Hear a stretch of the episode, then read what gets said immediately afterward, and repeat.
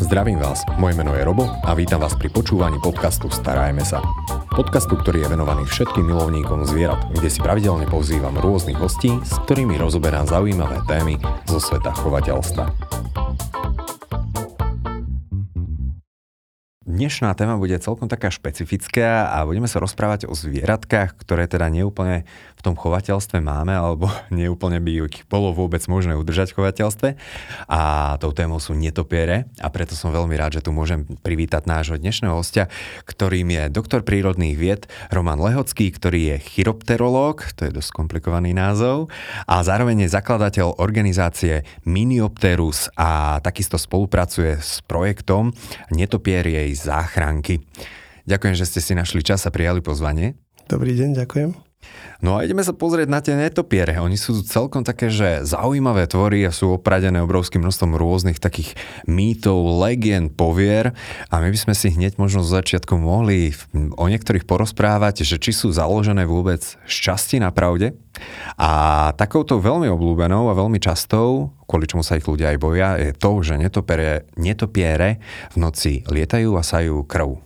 Je to pravda, keď sa môžem spýtať, alebo je to šťastie založené na pravde? Tak má to nejaký racionálny základ samozrejme. E, máme druhy, ktoré žijú v Latinskej a Južnej Amerike, ktoré sa naozaj živia krvou.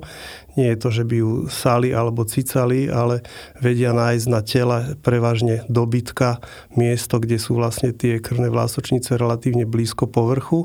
Ostrými zúbkami nahryznú toto miesto a ich sliny obsahujú látky, ktoré zabraňujú zrážaniu krvi. Čiže tá krv vlastne stále voľne vyteká, netopier ju líže, líže, líže, až je veľmi ťažký, potom sa musí odpotácať niekde do ukrytú chvíľočku si oddychnúť a teda takýmto spôsobom vlastne funguje. Z toho vznikal aj teda ten pojem, že cicajú krv, tak necicajú, lížujú, ale naozaj sa nemusíme báť, ako v Európe sa s takýmito netopiermi nestretneme. A nechystajú sa preletieť oceán? Zatiaľ nie. Ďalšou takou obľúbenou a tézou, alebo teda myšlienkou mnohých ľudí, prečo ich nemajú radi, tak veľa ľudí nemá rado hlodavce, myši. A hovoria, že netopier je v podstate okrílená myš. Je to totožné. Je to šťastie pravda?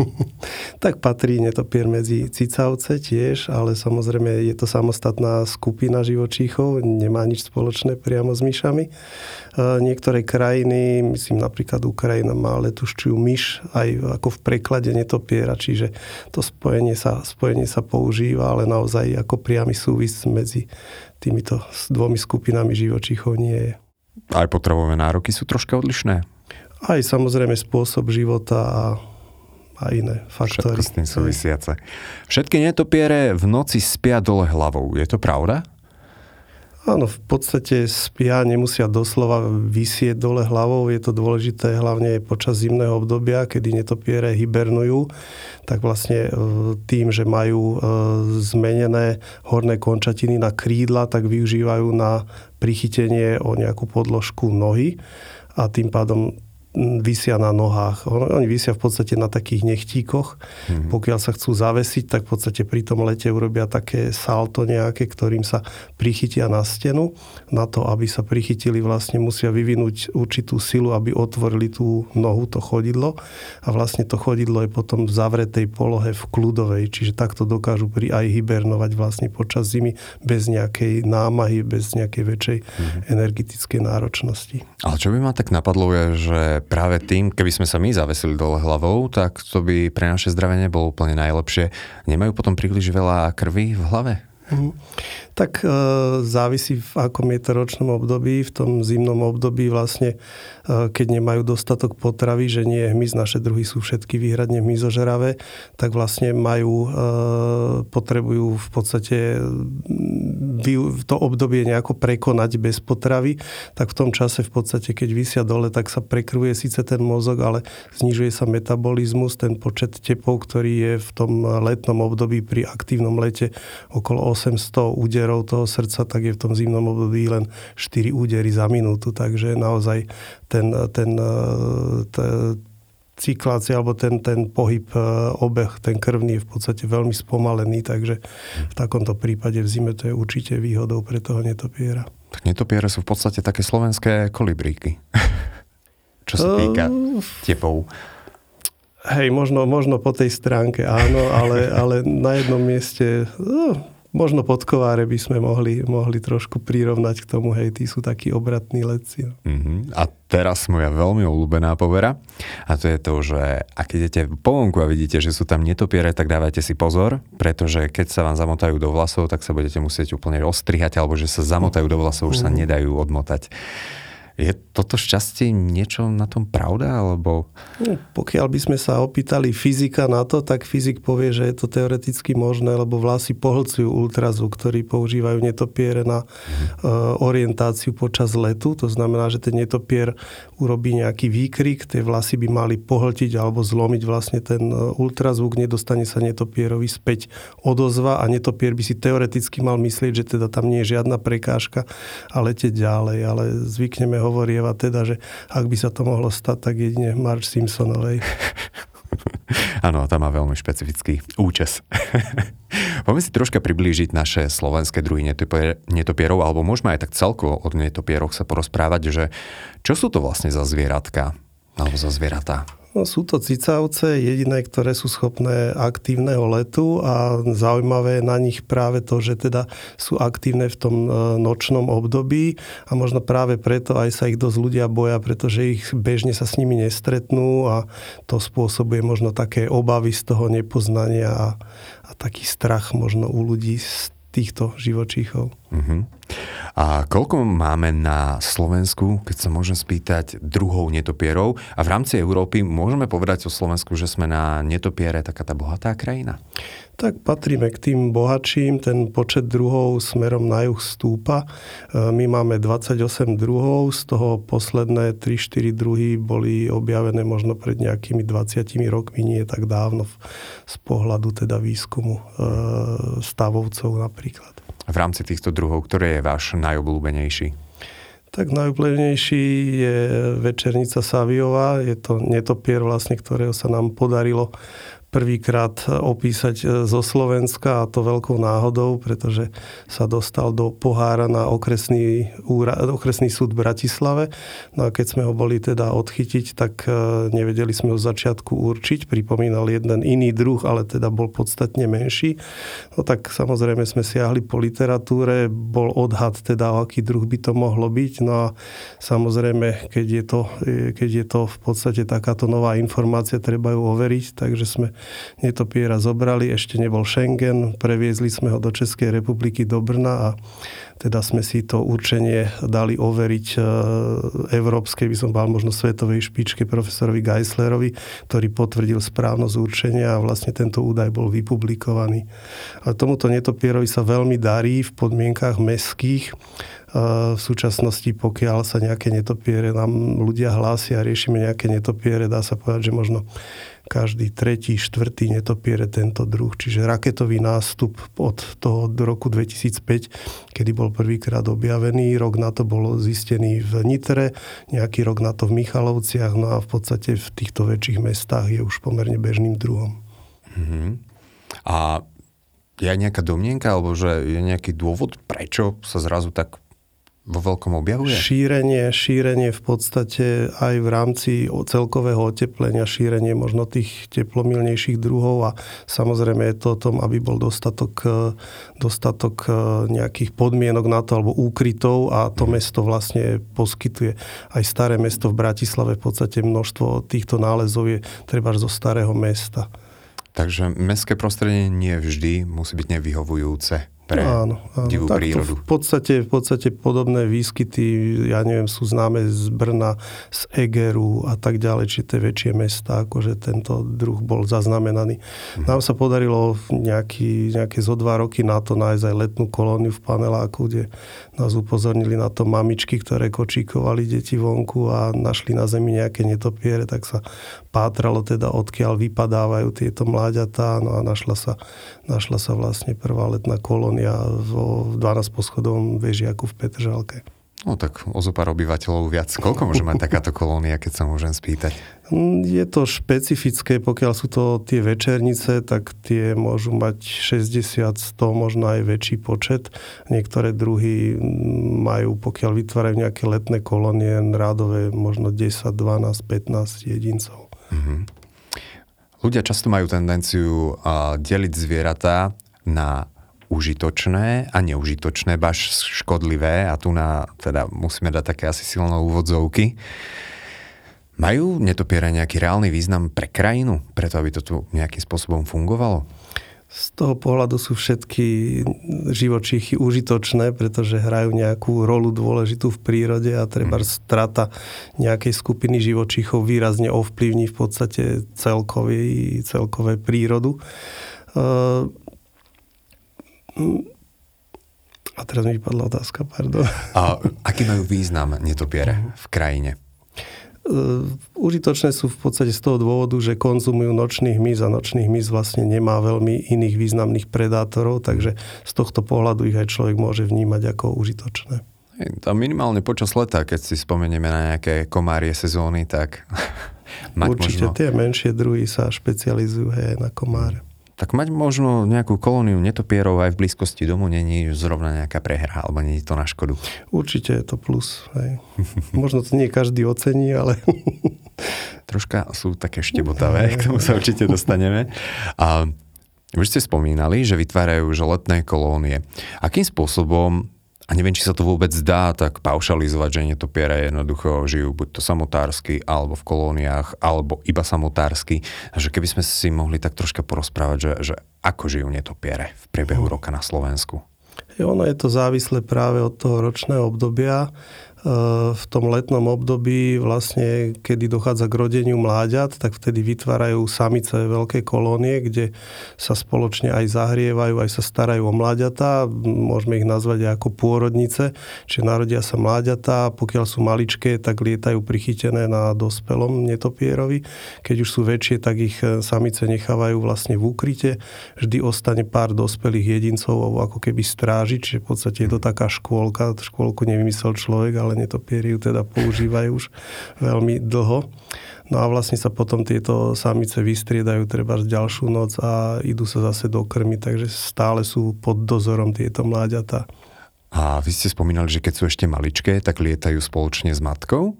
Áno, sú prichytené vlastne na, na to dospelom jedincovi a potom už keď sú tie netopiere väčšie, ostávajú v úkryte a podstate matka ich vždy príde len nakojiť. No a pokiaľ e, sú treba v nejakom väčšom priestore, v tom letnom období to môže byť nejaké podkrovie alebo nejaký iný väčší priestor, tak vlastne tam sa naučia lietať, rozlietávať, no a potom matka ich berie vlastne na miesta, kde sa dá zimovať, kde, je voda, kde je potrava, čiže tie základné informácie ten netopier dostane a potom sa stáva samostatným a teda je dôležité pre neho prežiť ten prvý rok, kde mu chýbajú tie skúsenosti. Mm-hmm.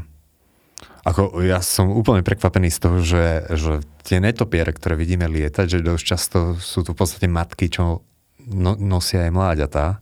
Wow, v tom období je... má, jún v podstate naozaj, keď, keď sa vytvárajú tieto letné kolónie, tak môžeme vidieť samozrejme lietať tie matky, ktoré teda sa potrebujú nájsť, mm. aby mali dostatok mlieka, aby vedeli nakojiť mm. svoje potomstvo. Ja sa priznám, že nikdy som nevidel, ako vyzerá také netopierie mláďatko. A čo je to ako taká maličká rúžová myš s krydielkami, alebo... Áno, presne tak, hej, mláďatko, keď sa narodí, tak je rúžové, postupne začne dorastať srst. Tie krídla sú zretelné už od začiatku, ale samozrejme dorastajú. E, tie mláďata, ktoré sa sú v tom úkrytu, si tie krídla naťahujú, rozprestierajú, skúšajú v podstate nejaké tie prvé, prvé lety v rámci nejakého úkrytu a potom sa teda vedia úplne osamostatniť. Mm-hmm. Koľkokrát do roka takto môže mať netopierica mláďa? No v našich podmienkach Strednej Európy iba raz. Iba raz a majú jedno, alebo? Jedno, prípadne môžu mať dva. Hej. Ale to je potom taký celkom rizikový druh, keď si to zoberieme, myších majú Určite áno. Proti v porovnaní treba s myšami, hej, kde tá reprodukcia je v podstate obrovská, tak tie netopiere práve sú aj o to zraniteľnejšie, že môže nejaká udalosť v podstate spôsobiť výpadok jednej generácie. Ono sa to potom veľmi dlho, dlho musí naprávať v tej prírode, kým ten počet zase stúpne na nejaký ten pôvodný stav mm-hmm. tej populácie. Kde by sme sa takto obyčajne mohli ja najskôr začnem tak, že prirodzene stretnúť s netopiermi, lebo už vieme, že sú aj v starom meste. Uh-huh. A v prírode čo obývali ešte pred ľuďmi? Ak, ak tu boli, teda predpokladám, že hej.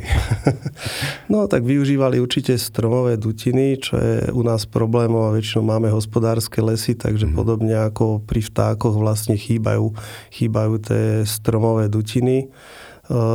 Netopiere využívajú skalné štrbiny, jaskyne, niektoré druhy využívajú, využívali v minulosti vo veľkom aj jaskyné priestory, len samozrejme zase im človek poskytol e, náhradný úkryt a to boli treba z veľké podkrovné priestory, napríklad sakrálnych stavie, stavieb, kde teda tie netopiere vytvárajú tie spomínané letné kolónie samíc, takže človek veľmi významne ovplyvnil vlastne život netopierov. No a čo je ten problém veľký, tak vlastne to, že človek teraz e, e, začal meniť tieto podmienky, ktoré poskytol netopierom, čiže treba po revolúcii sa vo veľkom začali rekonštruovať e, sakrálne stavby, čiže sa začali uzatvárať okienka pletivami a jednoducho sa netopiere treba do mnohých týchto priestorov už nedostanú. Takisto netopiere, ktoré prešli zo stromových dutín, dajme tomu do štrbín panelových domov, tak zase vo veľkom sa robí zateplovanie a vlastne tieto štrbiny, ktoré poskytovali pre netopiere vhodný úkryt, sa vlastne likvidujú. Takže veľmi sme ovplyvnili život tých netopierov a zároveň teraz ho ovplyvňujeme ako takým opačným smerom, že vlastne to, čo sme im možno nechciac nevedomky poskytli, tak vlastne odtiaľ ich teraz zase vyháňame. Takže o to je dôležitejšie sa viac venovať tej ochrane práve mhm. netopierov. On celkovo ľudská činnosť vo veľkom ovplyvňuje spôsob života mnohých zvierat, netopiere nevynímajúc. A čo sú aktuálne dá sa povedať, že také, že tie najväčšie rizika z našej strany, čo robíme a možno aj nevedomky, tým vytláčame netopiere. Už sme v podstate spomínali to zateplovanie. Sú ešte nejaké ďalšie veci? Tak pri tom zateplovaní v súčasnosti legislatíva v podstate prikazuje prikazuje e, v prípade zlikvidovania takéto úkrytu urobiť náhradný, čiže e, pri zateplovaní je možné použiť e, náhradné búdky pre netopiere špeciálne, ktoré sa vkladajú priamo do zateplenia. Pokiaľ ich človek nepozná, tak sa môžete pozerať na dom a v podstate tej búdky nevidíte. Sú to väčšinou len také oválne otvory v jednej línii, ktorými netopiere nalietávajú vlastne zo spodnej časti tej búdky, vylezú hore a teda tam môžu oddychovať, prípadne zimovať. No a samozrejme veľmi rizikové sú e, rekonštrukcie tých e, väčších podkrovných priestorov, kde sa nám občas stalo, ale žiaľ, keď sa o tom dozviete neskoro, tak s tým už človek nič neurobi, že sa kvôli napríklad holubom osadzujú sieťky.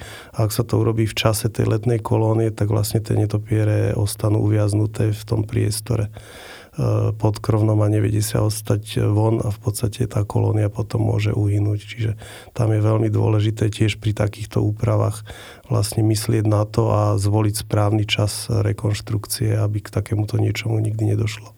Hej, vy ste spomínali, že ak už niekde je letná kolónia, napríklad zatepluje sa, tak je dôležité im poskytnúť náhradu. Ale kto to zistí vlastne, že je tam tá letná kolónia?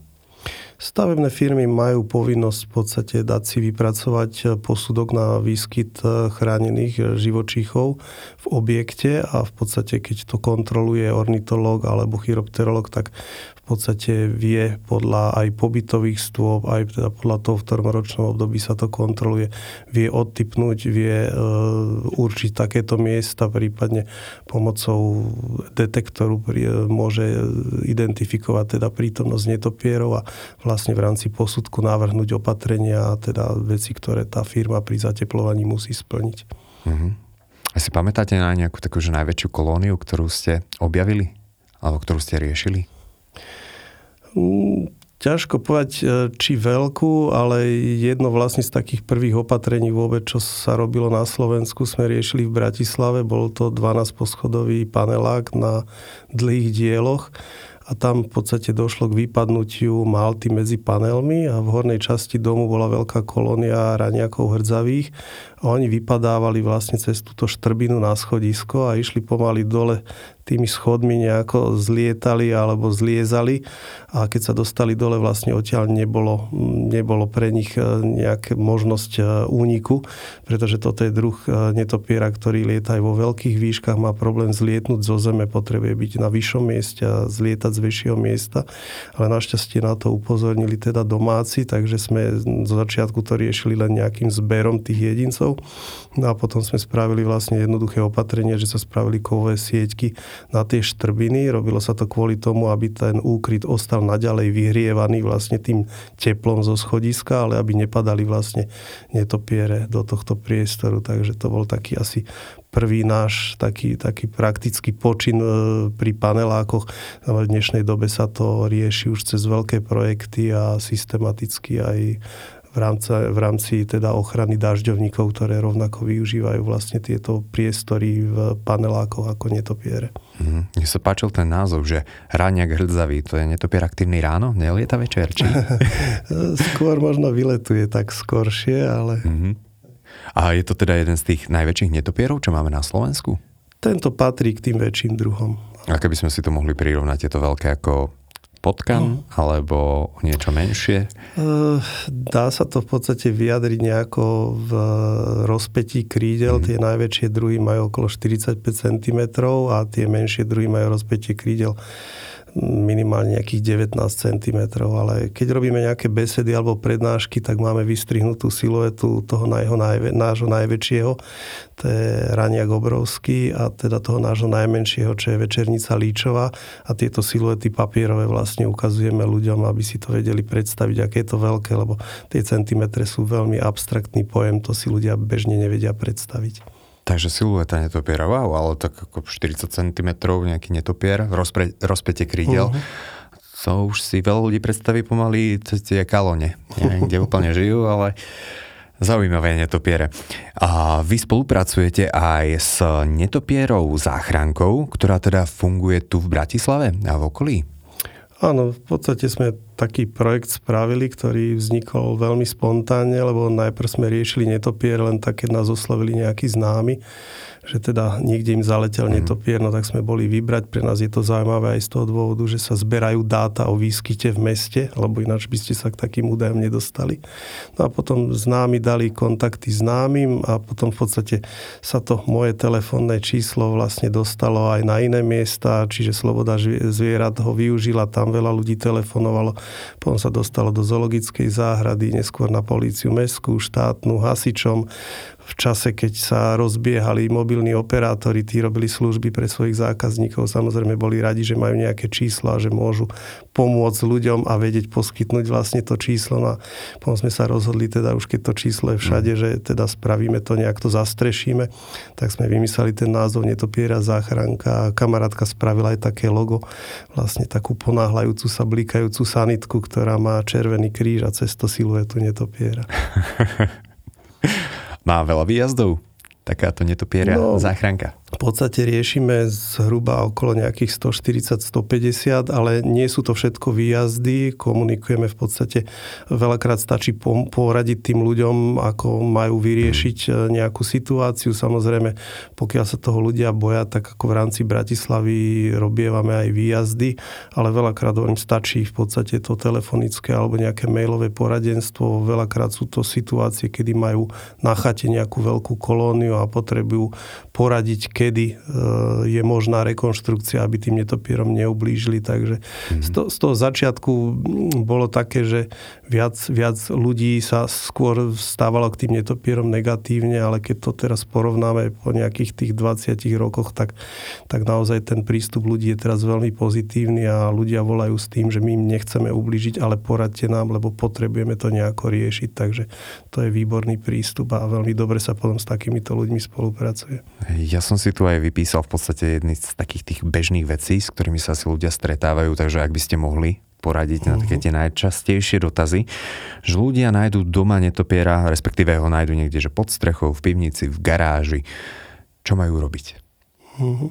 No veľmi je dôležité na tom, ako je to ročné obdobie. Uh-huh. Pokiaľ je to v zime, je to komplikovanejšie, pokiaľ je to v lete a teda trúfnu si toho netopiera odchytiť, čo treba zdôrazniť, že nikdy nechytajme teda netopiere holou rukou, pretože ten netopier samozrejme sa bojí človeka a pokiaľ sa človek priblíži na určitú vzdialenosť, tak sa netopier môže brániť e, pohryzením a tomu sa treba rozhodne vyvarovať. Čiže položiť nejakú alebo krabičku, podsunúť nejaký kartón alebo položiť e, nejakú handru, úterák, utierku, zovrieť opatrne z bokov a pokiaľ je to cez deň, tak vložiť do nejakej krabice, ktorú zatiaľ zavrete, necháte pár dierok na, na to, aby sa teda dostal do nej vzňu a pozotmení, pozotmení túto krabicu vyložiť a otvoriť na nejakom vyvýšenom mieste. Netopier potrebuje zlietnúť v podstate z určitej výšky, čiže preto zdôrazňujeme, že to musí byť vyššie.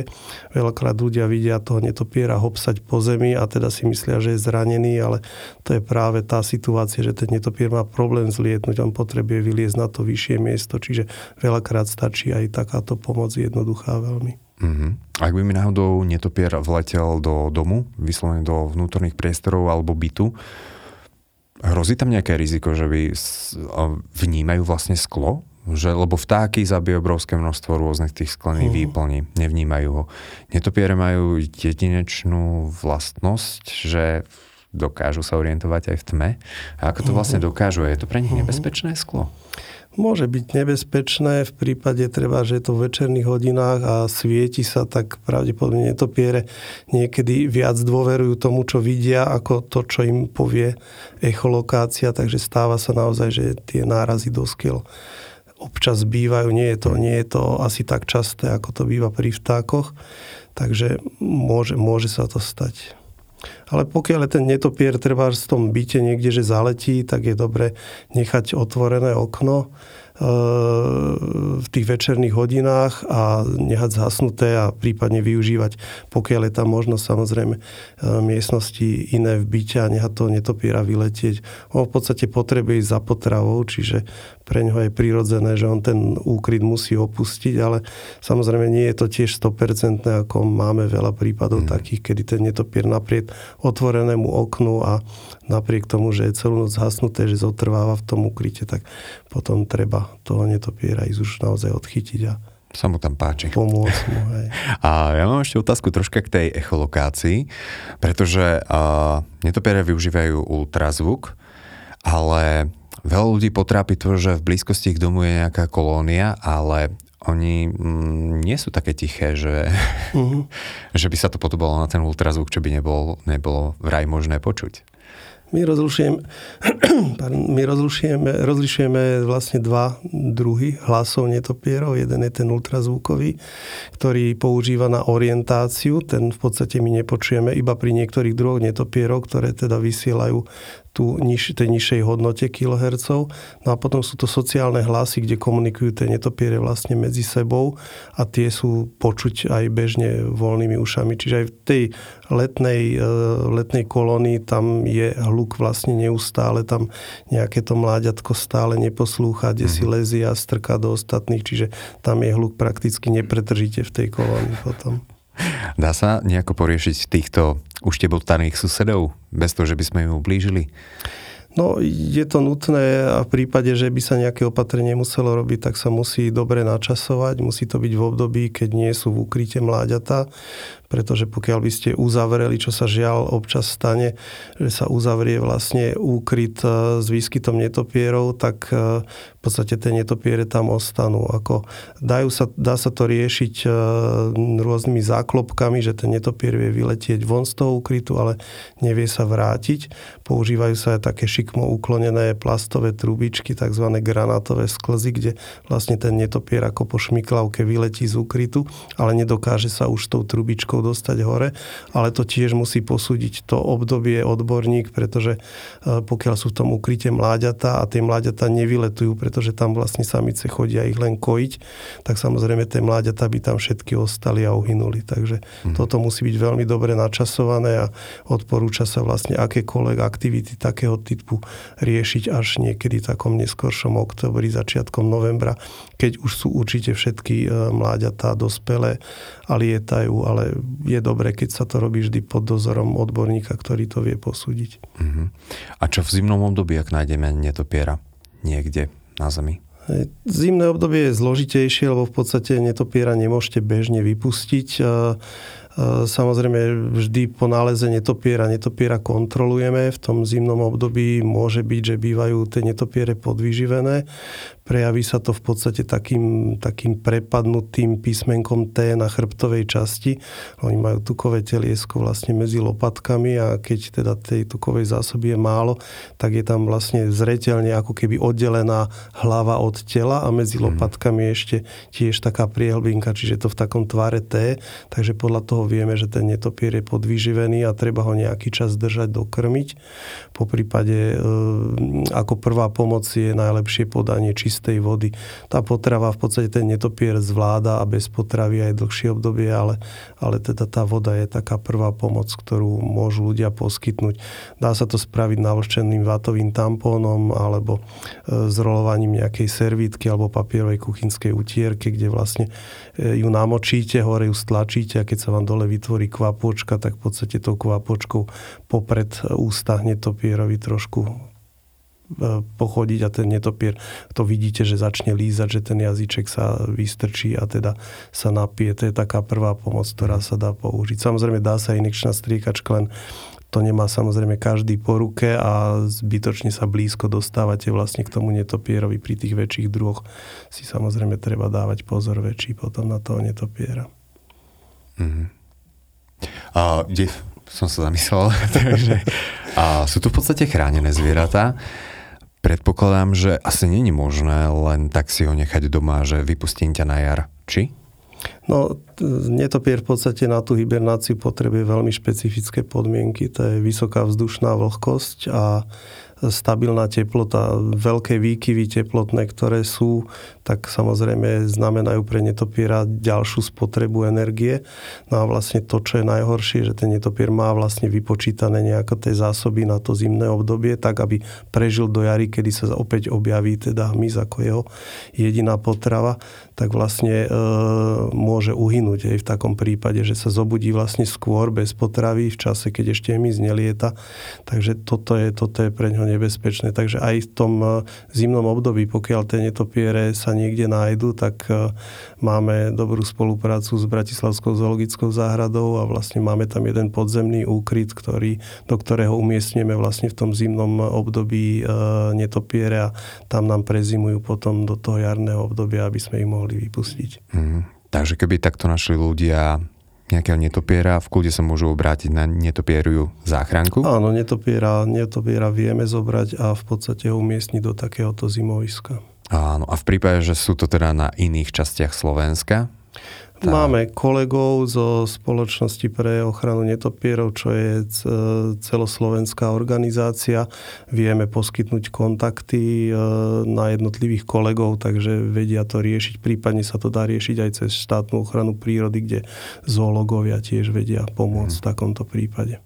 Veľa ľudí sa zamýšľa nad, a, nad tým, a najmä v tomto období, že ako pomôcť tej prírode. Ako dokážem pomôcť ja ako taký bežný človek netopierom, lebo predsa len je to zvieratko, ktoré obyčajne vidíme len z veľkej diálky alebo teda na pár metrov.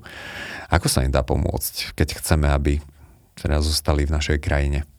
No, pri týchto netopieroch, ktoré žijú takým skrytým spôsobom života, je to dosť zložité, ako je určitá cesta používania alebo teda vyvesovanie nejakých búdok špeciálnych. Tie búdky v podstate sú viac menej len také štrbinové úkryty, ktoré využívajú netopiere, ale v podstate priama nejaká pomoc netopierom asi v takom, takom spôsobe, ako keď sa pomáha v zime vtákom a podobne, asi nie.